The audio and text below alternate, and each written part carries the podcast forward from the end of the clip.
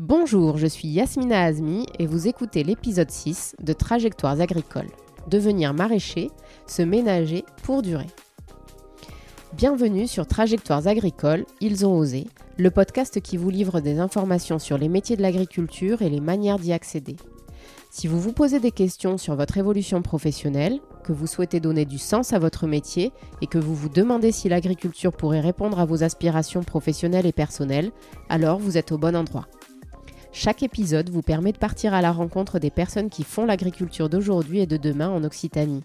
Ils vous racontent leur parcours de vie et vous découvrez comment ils sont venus à l'agriculture. Je suis sûre que ça vous inspirera.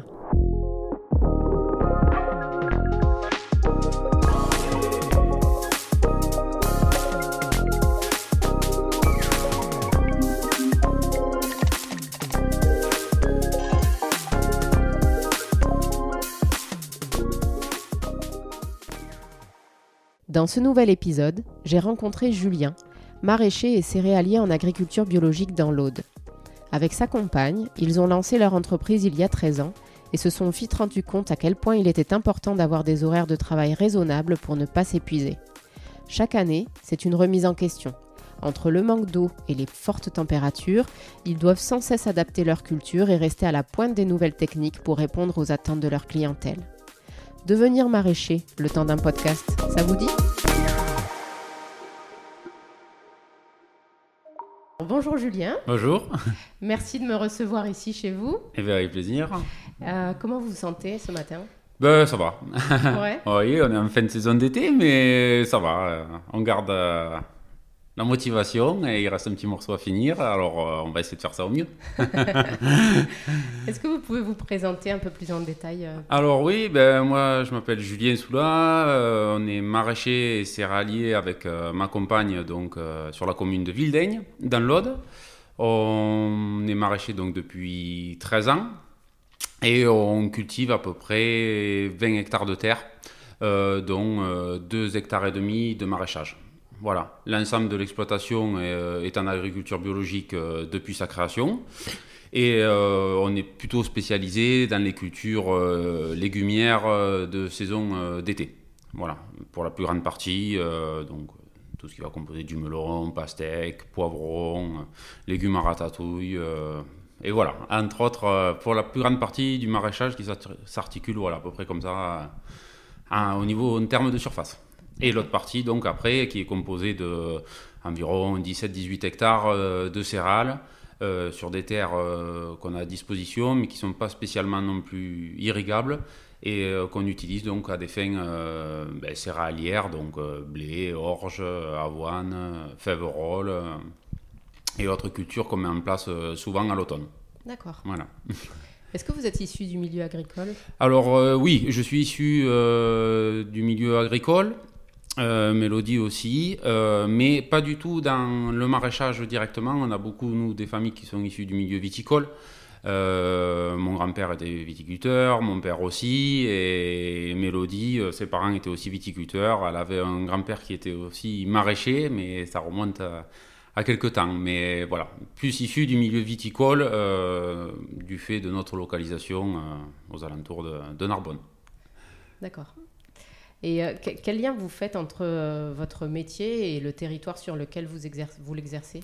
Alors, euh, ben, le lien, nous, on a un lien assez fort parce que du coup, on y est déjà tous les jours, on est tous les jours dessus sur notre territoire et sur notre, c'est notre moyen, voilà, notre, comment dire, notre travail, quoi, notre métier au quotidien. Donc, on, y, on y fait quand même attention, on y porte un intérêt certain, car ben, c'est lui quand même qui nous, qui nous rémunère et il faut en prendre soin parce qu'on en a besoin pour les années qui viennent, quoi. Donc, c'est assez important de voilà, de, en plus c'est ce milieu qui nourrit, qui nourrit aussi d'autres personnes, donc c'est assez important de pouvoir euh, faire attention à ce milieu parce que bon, nous il nous fait vivre, mais il fait aussi vivre d'autres personnes du fait de sa production, quoi. Donc c'est assez important, euh, voilà.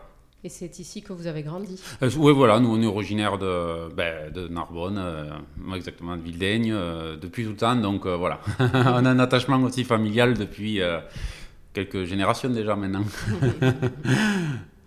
Bon, on va, pas, on va passer au parcours, euh, à votre parcours scolaire. Oui, oui, oui. Est-ce que vous pouvez nous expliquer, euh, ben, nous raconter comment ça s'est passé pour vous au niveau scolaire? Quel est ah. votre parcours? Alors, au niveau scolaire, euh, moi, jeune, j'étais pas spécialement destiné à ça. du fait que moi les cultures de la vigne et tout ça, c'était pas non plus les cultures qu'on appelle pérennes, c'était pas mon ma tasse de thé. Euh, je trouvais ça assez ennuyeux du fait que, ben, voilà, une culture elle est en place pour plusieurs années, on n'a pas trop de moyens de. Il n'y a pas trop de nouveautés. Euh, bon, c'est vrai que du fait avec mes parents, mes grands-parents, j'ai toujours été baigné là-dedans et c'est pas quelque chose qui m'attirait spécialement euh, à faire, quoi. Donc du coup, c'est vrai que moi, je me suis orienté au départ dans une filière, on va dire générale, hein, au départ. Et ne trouvant pas non plus chaussures à mon pied, je me suis quand même rabattu sur, euh, sur une formation agricole qui était en création quand j'y suis arrivé et qui était euh, destinée quand même au système de production type euh, vigne ou élevage. Quoi. Donc c'était pas non plus exactement ce que je cherchais. Bon, je me suis dit, ça me servira toujours quand même, parce que sait-on jamais, si je ne trouve rien, il y, aura, il y avait quand même l'exploitation familiale que je, prenais sous la main, mais sans une motivation euh, directe, on va dire. C'était plutôt pour sécuriser éventuellement mon avenir, plus qu'une envie réelle de, de faire euh, voilà, le métier de la vigne ou euh, les oliviers, comme des fois c'était dans le coin. Voilà. le maraîchage est arrivé plus tard. voilà. Et pareil pour donc Mélodie, qui était donc destinée à. Elle avait fait une autre filière, un autre bac pro. Et on s'est retrouvés tous les deux justement à ce moment-là, bien plus tard, à se dire euh, bon ben il y a quand même des terres familiales qui, qui se présentent à nous. Et l'atelier maraîchage nous a toujours plu du fait de la multitude de cultures euh, ça reste jamais en place. Et du coup on s'est vraiment euh, focalisé sur le maraîchage si on devait reprendre une activité agricole. Donc voilà j'ai pu un petit peu après mêler aussi mon expérience quand même du fait de du lycée enfin de ce que j'avais appris avec quelque chose qui me plaisait plus et était pour nous euh, envisageable au long terme. vous avez démarré le maraîchage de suite après vos études? Ah non, non, non, non, euh, le maraîchage est arrivé euh, bien après. Donc moi, après mes études au niveau du bac, j'ai arrêté parce que justement, je n'avais pas envie de faire de l'onologie ou des métiers de, cave. Enfin, voilà, donc je, suis parti carrément dans la, dans la distribution. J'ai coupé avec l'agriculture et voilà, donc j'ai été salarié pendant 4 ou 5 ans. Et euh, après, ça s'est trouvé que, ben, pareil, euh, euh, je travaillait pas mal et puis j'avais pas spécialement le rendu que j'espérais pour ces entreprises. Et voilà, donc Mélodie, pareil de son côté. et on s'est retrouvés tous les deux à un moment où on se dit, bon, même on doit maintenant faire quelque chose, donc on avait euh, moi j'avais 23 ans, elle, avait 21. On s'est dit, bon, mais maintenant, c'est peut-être maintenant qu'il faut qu'on fasse quelque chose pour nous et, qu'il était temps de lancer donc du coup euh, le maraîchage, donc, mais qui euh, quelques années après avoir fait du salariat pour tout autre que le monde agricole. D'accord. Voilà. Est-ce que vous pouvez nous raconter un peu comment s'est passée votre installation, enfin depuis l'idée jusqu'à la réalisation du projet finalement? Oui, oui, ben, euh, nous on s'est posé la question euh, déjà, euh, qu'est-ce qui pouvait être fait en place par rapport à l'irrigation, enfin, parce qu'on avait des terres euh, familiale qui n'était plus exploitée parce que c'était des anciennes vignes qui ont été arrachées. Donc on savait qu'on avait quelques champs à, quelques endroits parce qu'on n'a pas attaqué avec les 20 hectares euh, de suite. Hein. on a attaqué, euh, on s'est petit à petit augmenté. Mais on est parti au début sur un atelier maraîchage assez simple et on s'est posé la question si ça pourrait en être intéressant pour nous de faire ça au début. Donc on a posé les pour, les contre. Et ce qui nous a fait vraiment venir là-dessus, c'est un potentiel marché, parce que déjà, mon père était aussi en agriculture biologique. Et euh, donc nous, c'était pareil, pour nous, on ne voyait pas faire la chose autrement non plus. Euh, ça aussi, c'est une question un petit peu qui nous est revenue. On a dit, si on doit faire du maraîchage ou du moins de l'agriculture, ça sera dans ce sens parce qu'on ne voyait pas l'agriculture autrement. Donc euh, on s'est dit, c'est déjà en bio, donc euh, voilà, on a pu un peu mélanger tous les points qui nous ont dit, allez, c'est maintenant et on y va.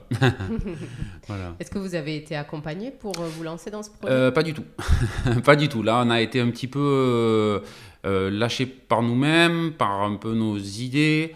un peu d'expérience familiale, voilà, toujours, parce qu'on a toujours eu la famille qui a fait du potager, tout ça, mais ce n'est pas pareil. ce n'est pas pareil quand on arrive en vrai, euh, parce qu'il il euh, y a plein de choses qui changent, quoi. Hein. Les quantités, les façons de produire, les moyens de produire, euh, avec quoi il faut le produire. Il y a tout qui prend une échelle différente. Et les prérequis qu'on avait un petit peu de ce qu'on connaissait, en réalité, en production, c'était bien différent. Et au niveau accompagnement, donc nous, par contre, on s'est installé sans aide parce que moi je voulais m'installer euh, de suite l'année qui venait après euh, la fin de mon salariat. Donc j'avais pas trop le choix de passer encore par un BPROA ou un circuit euh, avec aide pour, pour m'installer. Donc on a eu la chance, c'est vrai, d'avoir des terres donc, à, disposition.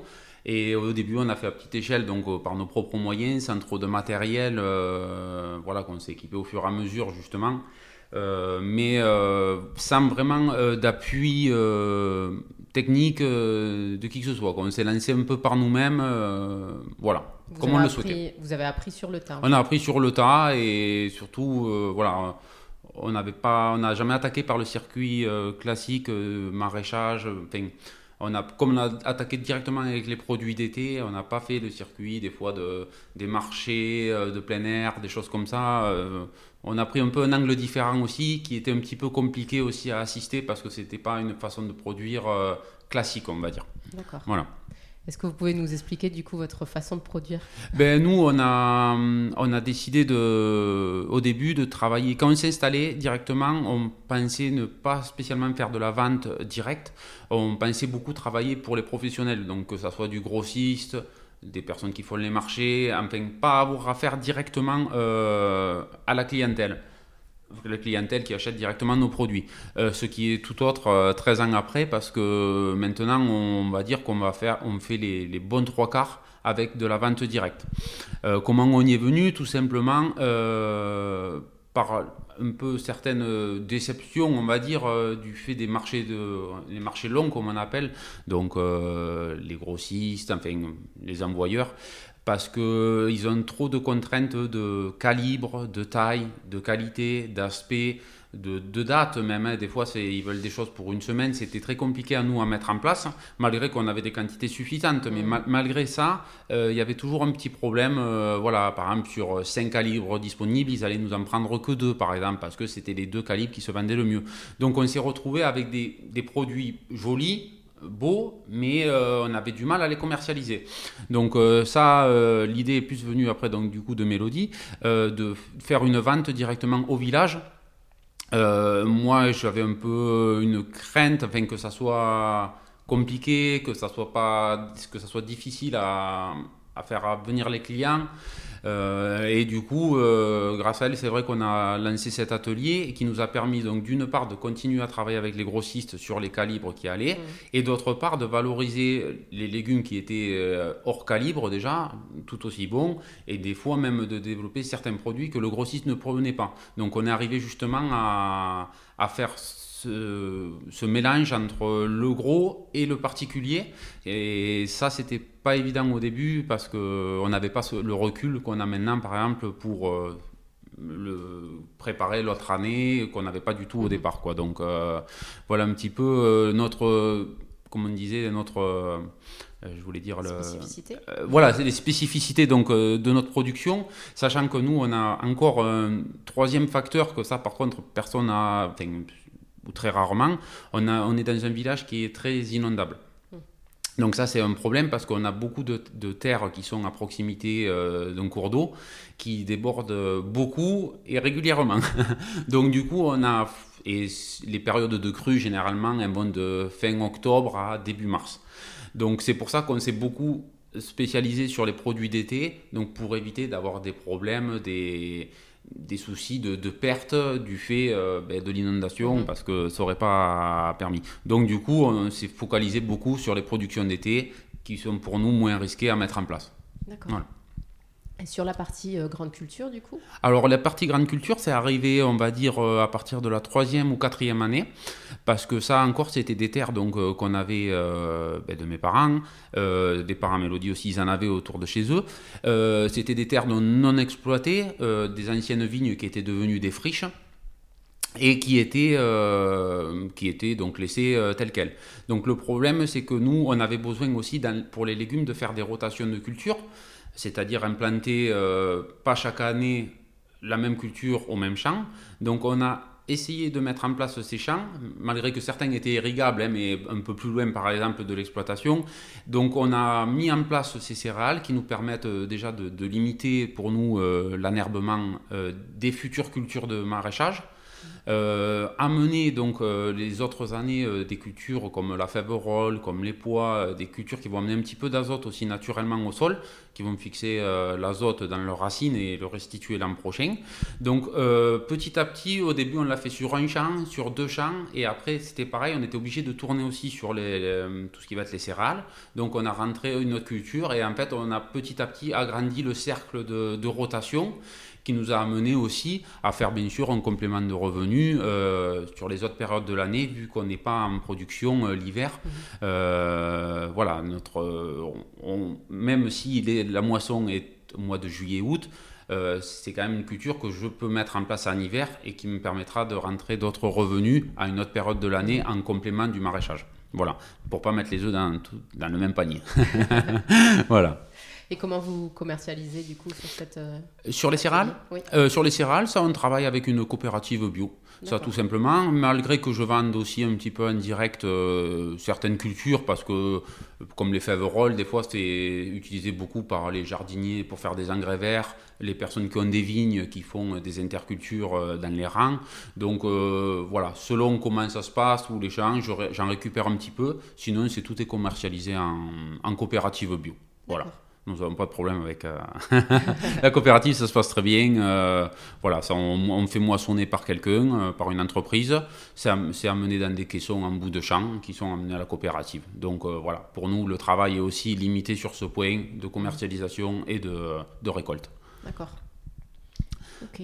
Est-ce que vous pouvez nous, expliquer un petit peu, nous donner l'exemple d'une journée type oui, oui, après une, ben, une, journée type pour nous, euh, on va dire en été, hein, ça sera le plus simple. Enfin, on peut faire à l'automne, hein, euh, enfin plutôt au printemps, quand on est en plantation et au moment de, l'été où c'est que justement il y a les deux.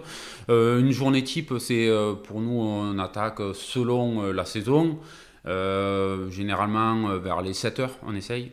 Nous, généralement, quand même, sur l'année, pour faire plus globalement, on essaye quand même de tenir des horaires assez confortables pour nous.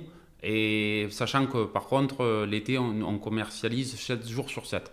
Donc on a quand même euh, quasiment plus d'une centaine de jours non-stop euh, de vente, qui pour nous, c'est quand même c'est assez prenant, c'est assez usant parce qu'il faut parler avec les clients, il faut, voilà, ça c'est un point aussi autre de la journée qui ne fait pas vraiment partie de la récolte des légumes, mais qui est quand même un, point de, assez important dans nos journées quand même. Donc on essaye quand même d'attaquer, on va dire, allez, euh, des fois ça arrive qu'on attaque bien sûr à 6 heures, mais généralement si on peut on attaque de 7 heures. Euh, après on plante généralement jusqu'à midi, euh, quelque chose comme ça. Après on prend un temps de pause, on y retourne l'après-midi.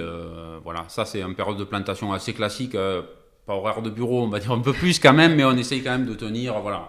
Parce que quand on a attaqué, on, on s'est vraiment des fois beaucoup fatigué. Et euh, à la fin, on était vraiment trop fatigué, on n'avait plus d'énergie pour tenir des fois jusqu'en fin de saison. Et on a essayé de se dire, si on veut tenir dans le temps, il faut quand même savoir se ménager, dire stop, tant pis, ça on le remet à demain. Et par contre, quand on y est, on essaye d'y être à fond. Mm.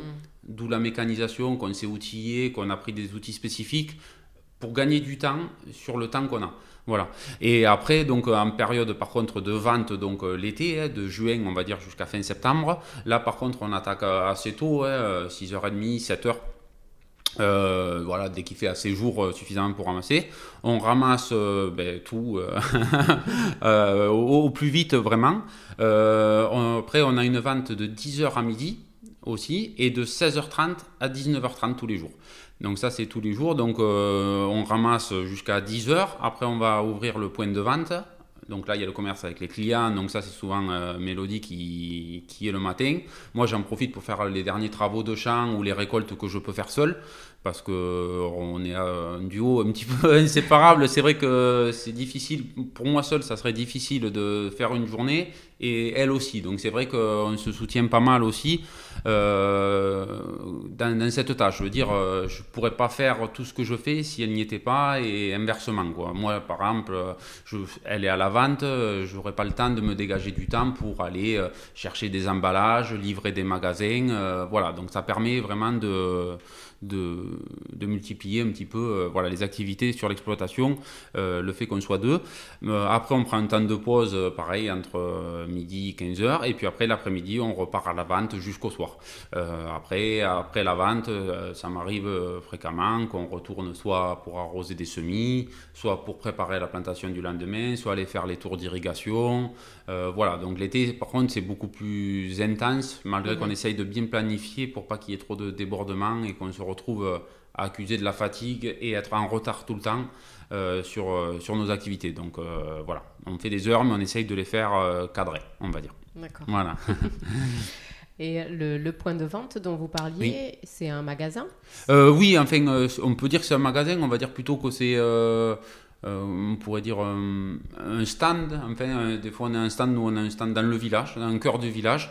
Et donc on sort et les clients viennent directement sur notre lieu de vente pour acheter les légumes. Euh, voilà, on est un cœur de village. Quoi. D'accord. Voilà. Et donc, et les clients, je suppose qu'ils reviennent. Euh, enfin, c'est des clients. Il y a des clients réguliers, il y a des nouveaux clients. Oui. Est-ce que ils vous commandent des produits parfois? Comment ça se passe Ah oui, oui, oui. Après, les clients, nous, euh, ben, sachant que nous, ça fait 13 ans qu'on fait la vente, il y a des clients, des clients qu'on a depuis le début quasiment.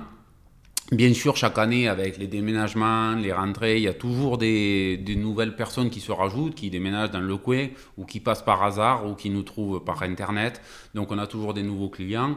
Euh, bien sûr, des nouveaux. Bon, il y en a qu'on voit plus, mais c'est voilà, c'est un petit peu la loi du commerce. Mais bien sûr, après, oui, il y a des clients qui commandent pour leur repas, pour euh, leur comité des fêtes. Pour, euh, oui, oui, ça, on a vraiment un bon contact, sachant qu'on y est tous les jours, ils nous voient tous les jours en passant. Donc, on arrive à créer quand même un lien assez fort avec nos clients quand même. Ça, c'est mhm. c'est assez motivant aussi, car parce qu'on sait que ben, on va pas ouvrir pour rien. On sait que si on va ouvrir, il y a des clients qui nous attendent derrière. Et ça, c'est un point assez euh, motivant quand même pour nous. Ouais. Est-ce que tout à l'heure vous disiez que, euh, vous, que vous faisiez attention en tout cas à votre organisation du travail, au temps, au temps de travail oui. C'est important pour vous de vous ménager des temps euh, enfin, dans la qualité de vie, euh, qualité de vie au ah, travail Ça veut dire quoi pour vous? Ben, Sachant que c'est quand même un métier assez usant du fait des plantations, des récoltes, c'est un métier quand même assez physique, on va dire. Voilà, c'est un métier assez physique. Je pense que si on n'a pas une bonne organisation, euh, c'est un peu ce qu'on a, nous, travaillé avec le temps hein, aussi. Euh, on, a, on a pu en faire beaucoup plus que le début avec le même nombre de personnes. Donc on est arrivé à, à multiplier les opérations qu'on fait euh, sur l'exploitation du fait de notre organisation. Euh, au début, on était un peu plus brouillon, des fois on se disait vite, faut faire ça aujourd'hui, mais c'était au détriment d'autre chose. Et le lendemain, on devait rattraper ce qu'on aurait dû rattraper euh, la veille. Donc pour nous, ça a été vraiment optimiser par contre les, les heures de la journée. Euh, voilà, si on n'a pas fini un truc et qu'on se dit, tac, c'est par exemple 10h30, ben top, tant pis. On le reste, on reviendra faire au même moment demain, mais là, il nous faut une heure pour ramasser ça, donc euh, on se consacre une heure à ça, parce que sinon, il manque des produits, on n'arrive pas à voir tout ce qu'on veut, même si des fois, il y a des choses qu'on se régale de faire, même qu'on a du mal à lâcher, euh, ben tant pis, on dit on arrête, et voilà, parce qu'après, c'est vrai que la qualité de vie, surtout dans des... Voilà, nous, on veut dire, on fait du maraîchage saisonnier, c'est assez intense et c'est tous les jours. Et si on ne se préserve pas euh, au quotidien, euh, au bout d'un moment, euh, le moral en prend un coup et le travail qui en résulte aussi parce que ben, on laisse tomber des choses où il y a des cultures qu'on dit ah ben tant pis, ah ben je la laisse tomber alors qu'au final si j'avais eu un peu moins de fatigue peut-être je serais allé mettre ce coup d'eau que j'ai pas mis parce que j'étais fatigué donc voilà ça a été un petit peu au long terme se ménager pour pouvoir mieux durer mmh. en fait voilà. Mmh. Est-ce que vous prenez des vacances? Ben, du fait voilà, qu'on soit saisonnier, euh, voilà, on, a quand même une période de l'année où c'est que justement, euh, ça aussi, ça a été un petit peu une optique qu'on a toujours voulu donner, c'est se dire, ok, on travaille à fond l'été, euh, on se met pas de, voilà, on n'a pas, par contre, on n'a pas de vacances l'été, par contre, ça c'est ça peut être difficile voilà par rapport à la famille les enfants la plage euh, par exemple hein. mais euh, voilà autant on a dit si c'est l'été ok mais c'est pas toute l'année par contre. Donc euh, il y a des périodes où c'est que c'est beaucoup plus calme. Moi après quand j'ai fini les travaux de champ on va dire décembre mi-décembre on va dire qu'on a en gros un mois et demi tranquille. Même si je continue à faire mon bricolage préparer la saison d'après faire quelques semis on peut dire qu'on a du temps. Si je dois me libérer euh, une semaine, euh, il n'y a pas de problème. Quoi, euh, ou partir parce que ben, aujourd'hui, il y a ça à faire avec la famille ou les amis ou les copains. Ben, je peux à ce moment-là, oui. Par contre, l'été, non. l'été, c'est pas la peine. Les, vacances de, Noël, c'est bon. Voilà, ouais, vacances de Noël, janvier, tout ça, c'est progressif. Après, même février, même si on commence à avoir beaucoup de semis à surveiller, c'est pas non plus, voilà, on mhm. peut le donner euh, à, surveiller, on peut se dégager du temps, mais à une certaine période. Par contre, l'été, euh, c'est impossible. Quoi. ne ah, je peux pas partir deux jours, euh, par contre, ou même un jour, parce qu'il y a toujours un champ à arroser, quelque chose à ramasser, la vente, la vente directe, donc voilà. On a choisi de voilà, faire des saisons pour avoir une saison plus tranquille. Voilà. D'accord. Et après, au niveau de, de, votre équipe de travail, en fait, donc vous travaillez avec euh, votre conjoint. Oui. Et sinon, vous, ça vous arrive d'avoir d'autres salariés sur l'exploitation ou d'accueillir par exemple des stagiaires ou des apprentis? Oui, euh, alors nous, on a euh, toujours essayé de se dire peut-être il faudrait un salarié, mais déjà on n'a jamais trouvé la bonne personne pour. parce que c'est vrai qu'on est quand même ben, une équipe de deux qui fonctionne plutôt bien. Et le problème, c'est qu'on a toujours eu le problème quand il y avait une troisième personne, on perdait un petit peu ses habitudes de, de travail ou d'optimisation de choses. Et c'est vrai qu'on a eu plus de problèmes avec les salariés, par exemple, qu'avec euh, les euh, stagiaires. On a eu des super stagiaires, euh, on essaye d'en prendre un par an ou deux en fonction de ce qui se présente. Mais vraiment, avec les stagiaires, par contre, ça s'est toujours bien passé parce qu'on a eu des personnes toujours motivées. Euh, c'est elles qui venaient parce qu'ils nous connaissaient, ils savaient comment on travaillait et tout. Donc euh, avec les stagiaires, ça s'est toujours bien passé. Euh, presque tous les stagiaires, c'est devenu des amis de près ou de loin, je veux dire, mais toujours, j'ai eu aucun problème avec. parce que des personnes qui étaient en devenir de faire la même chose. Donc voilà, après, on a une façon de travailler qui est assez intéressante, qui est assez motivante c'est pas rébarbatif. Euh, nous, justement, comme on a plein de cultures, comme on a plein de, de, lieux aussi, parce qu'on n'a pas une exploitation, euh, on a plein de parcelles. Donc, du coup, c'est super motivant et euh, avec les, les, pardon, les stagiaires, c'est toujours bien passé. Ouais, mmh. Les stagiaires, c'est toujours bien. et par contre, vous avez eu du mal à trouver un salarié pour compléter l'équipe, en fait. Voilà. Mmh. J'ai jamais été contre. J'ai jamais été contre. Euh, parce que ben, c'est toujours bien de se sentir soutenir, ou du moins ça peut, voilà, comme je travaille donc avec, Mélodie, euh, ma conjointe, euh, ben, c'est une femme, il y a des choses qu'elle sait faire que moi je sais pas faire, et des fois, bon, dans le milieu agricole, des fois il y a des choses lourdes, des choses pour les travaux de champ avec les gros tracteurs et tout, ben, ça serait bienvenu euh, notre salarié. Et inversement, pour elle, des fois, ça serait bien d'avoir euh, quelqu'un pour euh, le tri des légumes, nettoyer. Des fois, on fait un peu de transformation, qui puisse l'épauler aussi de ce côté. Et on n'a jamais trouvé voilà, une personne mmh. qui, qui convienne bien à notre exploitation et à surtout notre rythme. Parce que ça aussi, c'est encore une fois, ça peut être un avantage, mais ça peut être aussi un inconvénient parce que c'est saisonnier. Mmh. Voilà. Est-ce que vous arrivez à, à, prendre du temps pour, pour voir vos enfants? Ah oui, ça par contre, ben, comme je vous dis, ça aussi dans l'optimisation euh, de des journées euh, aussi, ça s'articule beaucoup euh, autour d'eux, hein, forcément. Ben, quand c'est l'école, oui, hein, ils sont toujours chez nous. Il n'y a que l'été qu'on est bien assisté par les, les grands-parents, par contre. moi, j'ai mes parents dans le village et Mélodie a ses parents à 5 km.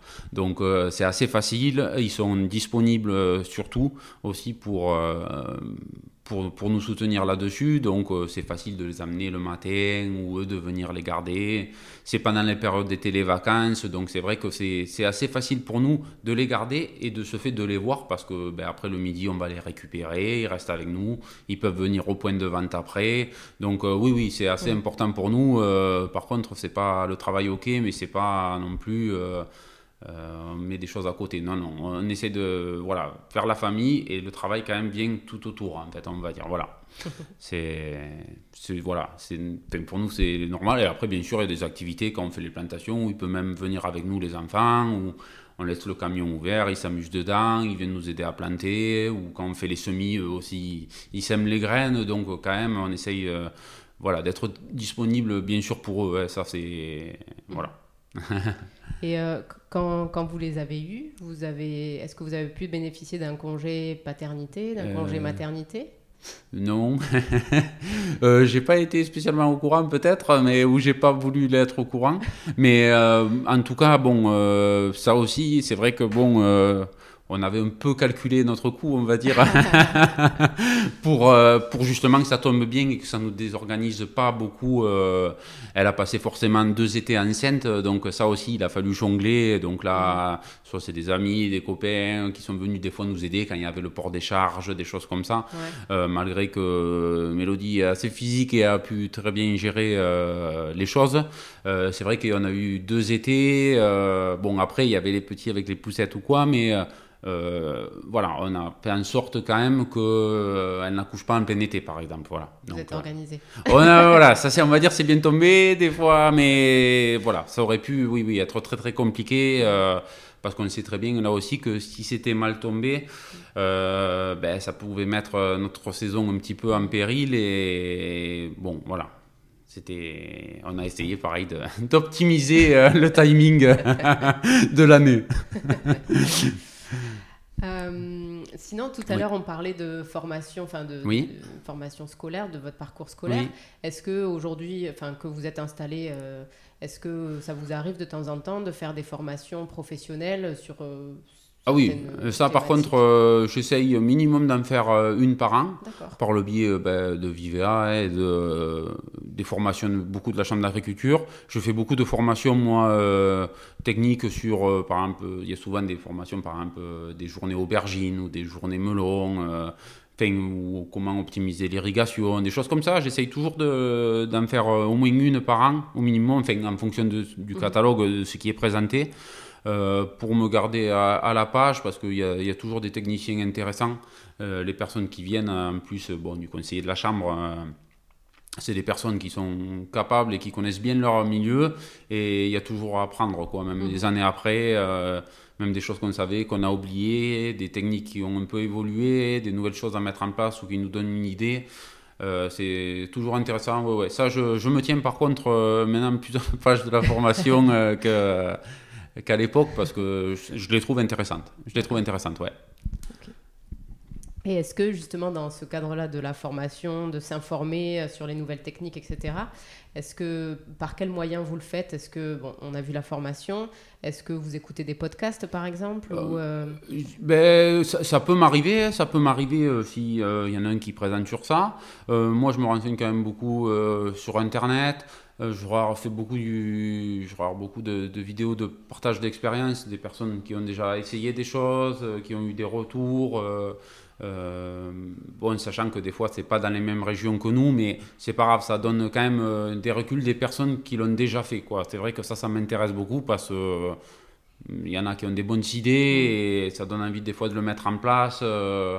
voilà, voir ce qui se fait ailleurs. Beaucoup, je regarde beaucoup qu'est-ce qui se fait, je me renseigne qu'est-ce qui se fait ailleurs pour voir si je peux l'appliquer chez moi ou pas. D'accord. Voilà. Et quel euh, rapport vous entretenez avec les nouvelles technologies? Euh, Plutôt bon, on va dire. on a plutôt un bon rapport euh, parce que nous, on, a beaucoup aussi développé notre vente du fait des réseaux sociaux. principalement au début, localement, avec Facebook. On a beaucoup montrer notre travail, hein, en fait, parce que c'est vrai que c'est ça aussi pour vendre, ben, les clients ils veulent savoir ce qu'ils achètent. Et pour nous, c'était assez important de leur montrer euh, ce qu'ils achetaient, euh, parce qu'on n'a pas la vente à côté de notre champ de production, mmh. comme ça peut arriver des fois. Nous, on est dans le village complètement, donc c'est vrai que la méfiance des clients, qui est normale, nous a un petit peu plus engagé à se mettre sur les réseaux pour euh, montrer euh, comment c'est produit, qu'est-ce qu'ils trouvent dans leur, dans leur panier et d'où ça vient. Quoi. Donc, euh, d'une part, ça nous a permis de nous faire connaître plus mhm. aussi, parce qu'on est dans un petit village de 500 habitants, hein, on n'est pas dans une grande commune. Et du coup, les, les, gens cherchent, étaient en demande de, de producteurs bio, déjà produits locaux pour commencer. Et grâce aux, réseaux sociaux, on a développé localement déjà nos, ventes euh, grâce à ça. Et après, on a petit à petit, on s'est développé sur les réseaux, euh, on a grandi sur Facebook, on a développé après euh, d'autres moyens avec YouTube, avec Instagram, nos, nos moyens de vente. Et maintenant, il y a des personnes qui viennent de bien plus loin dans la France parce que maintenant, alors là, c'est moins pour le côté commercial, on a plus touché des personnes qui sont en recherche d'informations, qui sont aussi producteurs, qui sont jeunes installés ou futurs installés qui prennent un petit peu notre exploitation à taille réelle et à taille humaine comme euh, un petit peu un exemple, ou du moins une, une bonne idée à suivre, euh, parce que justement, euh, souvent ce qu'on trouve sur Internet, sur les réseaux, c'est des très grandes exploitations qui sont outillées plus qu'il n'en faut, et même si c'est joli à voir, ben, celui qui s'installe, il se dit, ouais, mais jamais j'aurai ça. Mhm. Alors qu'au final, en regardant chez nous, euh, ben, il se dit, ben ouais, finalement, au final, ils sont que deux, sur pas beaucoup, et ils arrivent quand même à, à continuer leur chemin. Donc c'est voilà, grâce aussi au réseau qu'on a pu appuyer ça. Et moi aussi, inversement, j'ai fait beaucoup de rencontres euh, professionnelles euh, grâce aux, vidéos sur YouTube qu'on fait, parce qu'on a eu des retours, des personnes qui nous ont contactés. Euh, vraiment, donc on entretient une très, bon, très bonne relation avec, sur ce côté-là, du moins sur les réseaux sociaux. Pour euh, ce qui est autre technologie, vous me disiez euh, autre. Euh, oui, sur le matériel, enfin dans votre travail. Alors sur ça, je suis par contre beaucoup plus modéré. je pense que la technologie c'est bien, mais il faut que ça ait quand même un rapport avec le réel un petit peu, parce que avoir des matériels hors de prix, des fois difficilement utilisables. Euh, c'est un autre jour, c'est bien, mais ça ne convient pas à la, majorité des, exploitations qui se trouvent. Les exploitations maraîchères, ok, il y en a qui font 40, 50, 80 hectares, mais euh, je ne sais pas combien de pourcentages euh, sont très petits. Et ce matériel ne convient pas, est hors de prix et n'est pas adapté tout simplement à ça. Donc, je suis un petit peu plus modéré parce qu'on a quand même un métier manuel. Euh, que les récoltes. Enfin, je pense pas que demain il y a des machines à récolter les tomates, à choisir les melons. Euh, donc sur ça, je pense quand même que ça reste un métier euh, difficilement mécanisable. On n'est pas sur, ben, par exemple, la vigne où c'est qu'il y a beaucoup de mécanisation, même énormément de mécanisation. Même la taille maintenant, c'est passé en les, les, oliviers, ça se passait à la, à la machine à vendanger. C'est quasiment. Mais je pense que le maraîchage n'est pas bien porteur pour tout ce qui va être numérique, même s'il peut y avoir des, des capteurs maintenant d'eau, des capteurs de température pour les serres, tout ça, oui, ça c'est des petits moyens euh, qui peuvent aider, mais encore une fois, les grandes exploitations qui ont besoin euh, voilà, de s'alléger ce travail, mais c'est assez rare quand même, euh, voilà, à part quelques capteurs d'irrigation qui peuvent être faits par SMS, par portable, des électrovannes ou quoi, ok, ça peut aider, mais à l'heure actuelle, moi je vois pas ça indispensable. Indispensable, oui.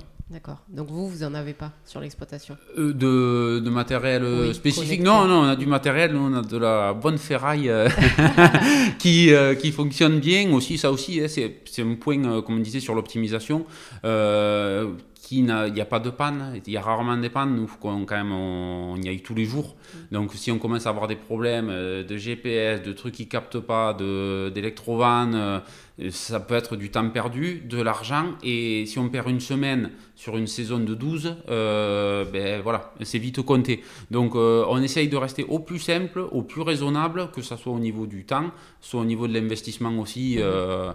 Autant matériel que financier. Ouais. D'accord. Vous pouvez nous rappeler la, surface que vous avez en maraîchage? En maraîchage, on a 2 hectares et demi. D'accord. Voilà. Et c'est des cultures euh, sous serre ou c'est On a très peu parce que nous on est dans une région euh, dans le sud de la France plutôt favorisée. Euh, on a à peu près 750 mètres carrés de serre. D'accord. Ça nous aide juste à lancer les premières cultures, parce que pareil, je, comme on ne cherche pas à avoir des graines de production trop proches, euh, à lancer juste les cultures qui vont nous aider à ouvrir au plus tôt le magasin. Donc on va avoir de la tomate, on va avoir des haricots verts, on va avoir euh, des premières courgettes, mais euh, c'est juste de la pointe le temps que les cultures de plein champ, qui sont elles aussi protégées, se mettent en production. Donc voilà, c'est pas spécialement nous une obligation d'avoir des serres, mhm. voilà. Ok. Et justement, euh, par rapport à la météo, oui. Euh, je ne vous ai pas demandé comment la météo influençait ou influait sur votre, euh, votre organisation du travail, sur les journées. Alors déjà, oui, la météo euh, au temps court, oui, ça peut des fois nous choisir parce qu'on se dit qu'il faut qu'on rentre ces tomates parce que s'il pleut dans deux jours, quand on va les toucher à la main, ça va être, euh, ça sale, il va falloir les retrier ou ça risque de s'abîmer euh, s'il pleut trop fort. Donc ça, c'est au court terme à la vue d'une semaine. après, on voit la météo des fois plutôt au sens long, du genre est-ce que l'an prochain on pourra faire cette culture? Est-ce que si je plante ça, est-ce qu'il pleuvra suffisamment en avril-mai pour pour que je puisse ramasser. Est-ce que euh, si je plante ça, et parce que là déjà comme été, bon, euh, un petit peu caniculaire, euh, on n'a pas pu encore déchaumer les céréales qui ont été moissonnées parce qu'il n'a pas fait une goutte d'eau de tout l'été. Donc est-ce que je ne serai pas en retard pour l'an prochain? Est-ce qu'il ne me faudra pas faire une culture qui se sème un petit peu plus tard, le temps que je sois en place? Donc oui, la météo nous influe un petit peu, soit au quotidien, au court terme, euh, bon, là, on espère la pluie, on ne l'a jamais eu, mais euh, aussi au long terme, parce qu'on se demande si l'an prochain, il ne faudra pas qu'on adapte nos cultures euh, du fait soit du manque d'eau, soit des fortes températures, parce qu'il y a des choses qui se sont très bien comportées avec les fortes températures, autant des choses qui nous ont manqué, mm. ben, voilà, parce qu'elles ont, ont, un petit peu accusé le coup à cause des, des, des fortes températures. Donc, oui, on calcule déjà pour l'an prochain qu'est-ce qu'on fera, oui, déjà, dû à la météo. D'accord. Et euh, juste pour revenir sur euh, ce que vous avez expliqué sur les céréales, déchaumer les céréales, ça veut dire Alors, euh, ben, déchaumer, c'est une fois que la moissonneuse est passée, il reste des petits morceaux de paille hein, qui sont à une dizaine de centimètres en gros du sol. Et déchaumer, c'est passer un outil soit à dents, soit à disque qui va permettre de travailler juste superficiellement la terre afin d'enfouir ces premières chaumes, donc le, le, reste de paille, dans le sol et que ça soit dégradé avant les prochains semis de l'an prochain. Parce que sinon, on se retrouve avec euh, ces résidus de paille en surface et ça peut bloquer dans les semoirs, euh, selon les semoirs utilisés. Voilà, c'est la première préparation euh, des cultures d'automne. Voilà. Et pour faire ça, on a besoin de qu'il pleuve. On a, besoin, on a besoin qu'il pleuve parce que là, les, terres, à force de rouler avec les moissonneuses, puis même les, toutes les pluies qui sont tombées, la première croûte est, la croûte est très dure et s'il pleut pas, les outils ne mhm. rentrent pas, euh, ça fait travailler la mécanique trop dure et puis ça fait pas du bon boulot parce que ça fait remonter des mottes. Euh, donc euh, voilà, on préfère attendre et le travailler en bonnes conditions pour que ça s'effrite correctement. D'accord. Quel message souhaitez-vous faire passer aux personnes qui s'interrogent sur leur orientation professionnelle et qui se disent bon ben, l'agriculture pourquoi pas? Alors oui, ce que je pourrais leur dire c'est que oui, pourquoi pas parce qu'il y a beaucoup quand même de de potentiel de, marché quand même. Hein. Euh, il y a quand même beaucoup de, personnes qui recherchent localement, euh, ou en gros, hein, éventuellement, selon euh, l'objectif qu'ils veulent y donner. par contre, il faut quand même qu'ils pensent à leur déboucher. Parce que j'ai eu affaire justement, à, comme on parlait tout à l'heure, à des stagiaires ou quoi qui, qui avaient un petit peu leur, leur idéal de production ou ce qu'ils aimeraient eux faire et ce n'est pas ce que les gens attendent. Et le problème, c'est qu'il y a des grosses, des fois, désillusions, hein, parce que ben, justement, grâce au réseau, on est dans des groupes de maraîchers, plusieurs, qui arrivent, qui se lancent, qui croient que ça va se passer comme ils le veulent, et au final, c'est pas du tout les attentes des clients, et ils se retrouvent avec des quantités invendables, du coup, pas de revenus ils se tuent à faire des choses euh, minutieuses qui ne rémunèrent pas assez. Donc euh, c'est un petit peu compliqué. Donc pour quelqu'un qui veut s'installer, je, lui conseillerais quand même de avoir un petit peu un point de qu'est-ce qu'il veut faire et comment il veut le faire et ne pas se fier trop à, euh, des fois au compte rendu ou choses qui me dit parce que j'ai eu plein de nouveaux qui disent oui mais si je fais 300 salades si je les vends 1 euro euh, ça me fait 300 euros euh, si je fais de l'aubergine, si je me sort 3 kilos par pied, si j'en fais 1000, ça me fait 3 tonnes d'aubergine. Bon, voilà, le problème c'est qu'ils partent un petit peu avec des quantités en tête euh, qui pensent déjà vendre. Alors déjà, on peut le produire, mais que le produit ne soit pas vendable, qu'il ne se vende pas, qu'il ne soit pas commercialisé. Donc forcément, à force de faire du moins, donc ils font ça des fois sur des surfaces un peu trop petites aussi. C'est vrai que euh, c'est rare les personnes qui vendent que à des restaurants de luxe ou des choses comme ça. Euh, ça arrive, hein. il y en a qui travaillent sur 5-6 000 mètres carrés et qui s'en sortent très bien, hein. euh, donc ça fait demi hectare hein, à peu près, mmh. euh, qui s'en sortent très très bien parce que justement ils sont à l'optimum, mais euh, ils sont à l'optimum. Déjà, peut-être nous, on pourrait éventuellement peut-être à force diminuer un peu la surface parce que on a su optimiser les cultures comme elles sont. Mais ce n'est pas le cas des fois quand on s'installe parce qu'on fait forcément des erreurs.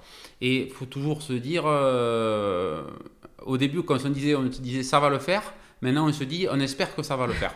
Donc euh, voilà, c'est un petit peu ce chose que quand on démarre, euh, on est content parce qu'on lance son entreprise, on a des terres, on devient patron, on n'a plus justement euh, cette contrainte d'horaire de, travail, par exemple, on peut gérer le temps comme on le veut. Et c'est ça qui, des fois, qui peut être un peu déroutant pour justement quelqu'un qui se retrouve comme ça, parce qu'il va s'éterniser à des choses, euh, ou travailler à outrance, même l'effet inverse, hein. il veut tellement, tellement, tellement bien faire qu'au final il va faire des heures, il va travailler, il va et au final, euh, le point au final c'est quoi? C'est que sa production, il faut la vendre. Mm. Et ça c'est compliqué parce que quand après il arrive, le problème c'est que aussi des fois, ils planifient mal leur production, donc ils plantent par exemple au début et ils plantent pas à la fin. Donc ils se retrouvent avec des grandes quantités euh, au début et, après, au mois d'août, il n'y a plus rien. Et du coup, euh, ben, ils ont démarché 50 personnes qui sont toujours intéressées, mais qui ne peuvent plus fournir parce que tout est arrivé d'un coup, ils ont eu de la casse. Ça, c'est sur un retour d'expérience que j'ai eu de certains que j'ai formés. Euh, euh peut-être mal, non Mais c'est surtout, enfin, du moins qu'après, quand ils se sont lancés ou qui ont essayé, parce qu'il y en a beaucoup qui ont été en phase de test quand même, euh, il y a par contre très peu de stagiaires que j'ai eu qui ont leur exploitation à ce jour quand même. Hein. Donc ça, c'est quand même un point aussi à, à dire. Euh, il y a quand même beaucoup d'installés, il n'y en a pas beaucoup qui continuent, euh, sauf exception bien sûr, et tant mieux pour eux. Euh, je suis content, je suis toujours là même encore pour leur donner éventuellement un coup de main ou quelque chose là-dessus. Nous, justement, il y, a du, il y a du marché, il y a de quoi faire, il y a vraiment beaucoup de, personnes qui sont intéressées, donc il ne faut pas hésiter, mais il faut quand même que ça soit assez pensé mhm. en global. Quoi. Voilà. Et euh, du coup, est-ce que vous pouvez nous raconter une anecdote euh, sur votre métier euh, ou votre formation, enfin quelque chose qui vous a marqué Ben voilà, pour en revenir, peut-être ça croise bien un petit peu ce qu'on disait avant. on a eu voilà des anecdotes de travail par exemple, des fois, on avait justement dit en fin de saison, on fait de la salade. Donc, euh, pareil, on avait pris du temps euh, avec des copains et tout pour planter beaucoup de salades. On en avait fait vraiment beaucoup, euh, presque 3000 mètres carrés dans une matinée, vraiment. Et il y a eu, donc on est parti à la vente le soir, et quand on est revenu, on s'est retrouvé en pleine migration des oiseaux. Et il y a eu les vols des tourneaux qui ont décollé du champ. Toutes les salades qu'on avait plantées le matin, foutues. Ils avaient mangé le champ intégralement en euh, je sais pas combien de temps, en une heure ou deux. Donc euh, voilà, ça avait été une anecdote qui nous a souvent marqué parce que à chaque fois quelqu'un qui nous dit je vais planter de la salade, on lui dit fais gaffe parce que fais attention, ça peut arriver. Donc euh, voilà, plein de petites anecdotes de, de, ce genre des fois qui nous sont arrivées avec des problèmes d'irrigation, des choses comme ça, mais voilà, c'est jamais euh, bien grave en soi, mais des fois ça peut être un peu euh, décourageant. On en rigole maintenant, justement. Maintenant, c'est une anecdote. Sur le moment, c'était un petit peu rigolé, un petit peu moins. Vous avez mis des épouvantails, du coup? Oui, on avait mis des épouvantails, euh, ou des fois on a protégé, on l'a pas mis dans le même, même champ, on l'avait mis dans un champ nu, vous savez qu'il n'y avait rien. Et forcément, ils se sont tous posés là-dedans, donc maintenant on le met plus cœur de village, vous savez qu'il y a de l'activité, et ça a tendance à, à venir. Voilà, ça c'est. c'est. Ça arrive. Ouais, c'est ça. Ça fait partie du métier. Euh, si on pouvait faire un voyage dans le temps et revenir dans, dans le passé, oui. Quel conseil vous donneriez à celui que vous étiez avant de vous lancer? Alors, euh, ben, si je pouvais y revenir, je, dis, je dirais, ouais, continue quand même euh, comme tu as fait, parce que sur le fond, quand même, avec le recul, euh, je suis content d'avoir gardé un certain cap que je m'étais donné, quand même, malgré tout. justement, plus de faire attention à ce qu'on a fait après, du tout, la gestion du temps, euh, ne pas s'embêter avec des choses des fois qui a pas lieu. Euh, des fois, on s'embêtait à se faire des cultures pas possibles euh, à l'époque. Alors que maintenant, on le fait plus. On, fait plus de choses en se, dégageant plus de temps. Donc voilà, embête-toi à moins de choses des fois qui n'en valent pas la peine et que même limite avec le recul justement tu te dis, ouais, je sais pas, peut-être ça le fera, et puis au final ça le fait pas, et au total as perdu du temps, il aurait mieux valu que je fasse autre chose que je savais bien faire. Euh, voilà, donc ça c'est. Mais voilà, essaye toujours d'optimiser ton temps. Ouais, voilà, c'est quelque chose que à l'époque j'aurais dû dire. Et des fois, euh, ne pas hésiter à aller de devant quand même, prendre un peu des risques plus. Euh, ça, c'est peut-être mon côté un peu plus, moi, euh, peur un peu de prendre des risques. Mélodie est beaucoup plus optimiste sur ça. C'est ça aussi qui a bien fonctionné entre nous au niveau travail. c'est du genre, elle me dit, mais vas-y, on tente on verra bien. Si ça marche pas, ben, on arrête. Mm. Et des fois, moi, j'osais pas peut-être aller vers certains marchés, certaines choses, comme la vente directe, comme j'en ai parlé tout à l'heure. Moi, de moi-même, j'aurais peut-être pas osé, parce que le fait de me retrouver devant des clients, euh, voilà, commercialiser tous les jours, je me voyais pas en tant que commerçant, moi, en fait. Mm. Je me voyais en tant que producteur et. Et au final, ouais, faut pas, faut pas hésiter de se dire, ouais, je, je vais aller toquer à ce restaurateur oh, lui, il me voudra jamais mes trucs parce que je suis trop petit. Et au final, euh, le restaurateur, il cherche euh, ce mec qui est petit parce qu'il euh, il a certains produits que les gros n'ont pas. Quoi. Mhm. Donc, ouais, ne pas hésiter à, à, prendre des fois les devants sur les choses qu'on a assez confiance, mais qu'on n'ose pas des fois mettre en place, ou oser. Il faut oser. voilà, oui. et si au contraire, on se projette dans 5 ans et qu'on ah. revient vous voir vous serez où euh, ben, J'espère être toujours là. Euh, j'espère être toujours là quand même. Euh, parce qu'on s'inquiète chaque année. Hein. Chaque année, quand même, dans ce métier, c'est une, une, remise en question. Parce qu'on se dit est-ce que ça va bien se passer? Est-ce qu'il va faire de bon climat? Est-ce qu'il va pas y avoir trop de maladies? Est-ce qu'on va pas avoir des problèmes qu'on n'a pas? Chaque année, quand on relance une saison. parce qu'on nous dit, ouais, mais vous, ça fait 13 ans que vous êtes lancé, oui, mais chaque année, on se dit, est-ce que ça va bien se passer cette culture euh, Parce que bon, euh, est-ce que les melons qui représentent une bonne partie de chez nous, ça va se passer? Est-ce qu'ils vont être bons? Est-ce que voilà, il va pas y avoir des, un problème de culture qui pourrait nous faire euh, mettre en difficulté et, du coup compromettre notre saison. Donc essayez de continuer, restez toujours un petit peu quand même à la pointe des nouvelles techniques. Hein, plus que technologie, hein, comme on disait tout à l'heure, restez plus à la pointe de la, de la technique, de ce qui se fait, d'amélioration de, de façon de travailler, de protéger les plantes avec euh, voilà, des, nouvelles euh, techniques euh, du fait des plantes, des, des, symbioses des fois entre les, entre les plantes et tout. Donc ça, ouais, restez bien à la page de ça. espérez quand même que le climat nous permette encore de continuer comme ça. si je pouvais me projeter et savoir ce qui se passe dans 5 ans, donc je demanderais déjà en premier la température et le climat qui va faire. Pas parce que ça me dérange de travailler avec la chaleur, parce que justement, ça aussi, c'est quelque chose euh, qui nous a toujours. Euh, euh, enfin, nous, ça ne me dérange pas de travailler spécialement avec la chaleur. Il y en a, ils supportent pas ça, ils aiment pas. Moi, ça me dérange pas particulièrement. Mais juste, du coup, qu'on le sache pour adapter comment on va produire l'autre année. Voilà, quel technique faudra qu'on mette en place Est-ce qu'il faudra qu'on mette plus de voilage Est-ce qu'il faudra qu'on plante plus de haies, d'arbres pour faire de l'ombre? Voilà, si je devais me projeter, je demanderais plutôt comment ça va se passer dans 5 ans au niveau euh, climatique, parce qu'après la mise en place, euh, on sait assez la faire. Et c'est plutôt à chaque fois voilà, euh, le climat qui nous pose des questions mhm. sur le futur. Mhm. Voilà. on va passer à la dernière, dernière phase de cet épisode. Oui. Et donc, du coup, je vais vous demander quels sont vos trois merci du jour. Oui. Euh, ben moi, je remercie en tout cas euh, un petit peu la situation actuelle où c'est que enfin les clients euh, se rendent compte de l'importance de leur alimentation. parce que ben, nous, c'est assez important pour nous de leur fournir des bonnes choses. mais on est aussi content et, d'avoir du retour des personnes qui eux aussi jouent le jeu. Par exemple, quand ils reviennent des courses, ils disent on n'a pas acheté les légumes, on va les prendre chez vous. Donc ça, c'est voilà, c'est euh, ça, fait, ça, fait, un, plaisir que les gens se rendent compte qu'à côté de chez eux, souvent c'est souvent le cas, il y a des personnes qui travaillent euh, d'une façon euh, voilà, écologique, en prenant soin.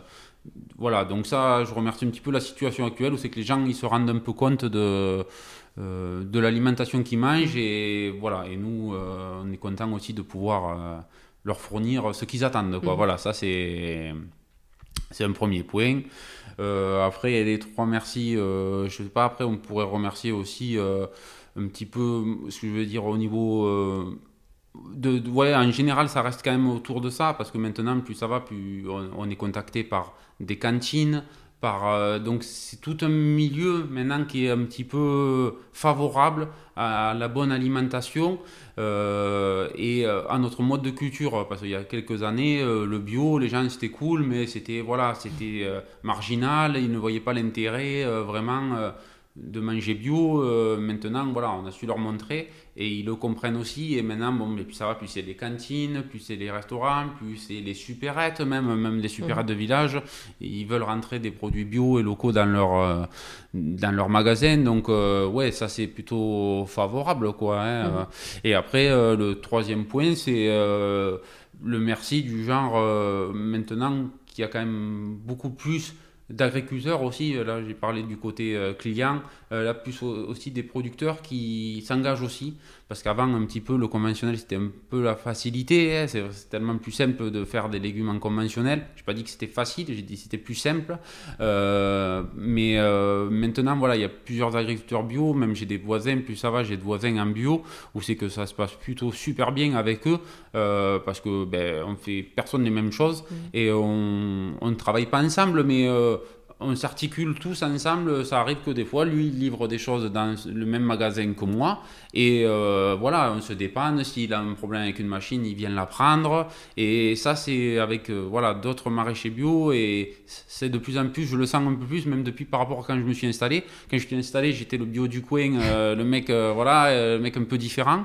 Et finalement, petit à petit, avec les années, il y a eu un premier voisin, puis un deuxième. Et on s'entend bien. Et je trouve ça que c'est plutôt cool parce que on est un peu tous dans la même logique et, et on ne cherche pas à se marcher dessus et, et, chacun justement a son marché donc il n'y a, a, mhm. aucun problème on est vraiment euh, collègues quoi sans se dire euh, il n'y a, pas, a pas de concurrence quoi et ça c'est plutôt bien je trouve euh, parce que on a les trois par exemple moi j'ai deux autres amis qui sont maraîchers bio dans le coin, très, très local, et, et, chacun vend de leur côté, donc on n'a on a aucun problème, quoi. Justement, on se demande tous, toi ça va, comment ça se passe euh, Même si on a tous des problèmes, mais voilà. On, on voit assez loin, on sait que ça peut bien se passer et chacun se dit alors l'année prochaine tu vas faire quoi et voilà. Donc c'est plutôt cool pour euh, l'agriculture euh, en général de demain.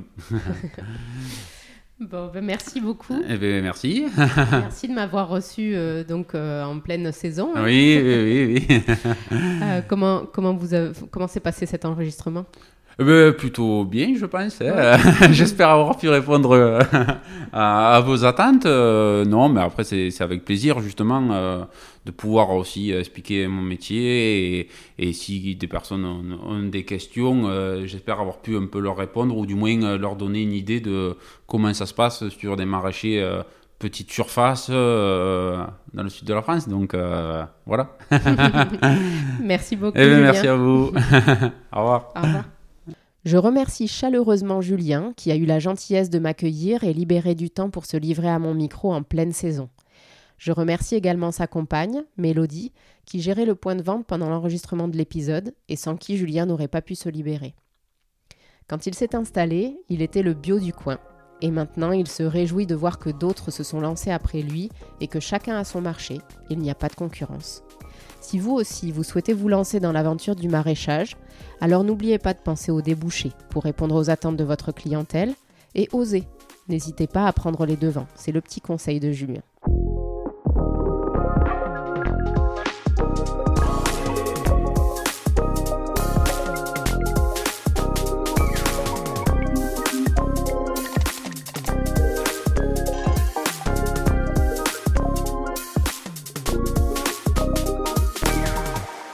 N'hésitez pas à faire un tour sur sa chaîne YouTube et pour aller plus loin, prenez contact avec le point accueil installation de votre département dont vous trouverez les coordonnées en cliquant sur le lien dans les notes de cet épisode.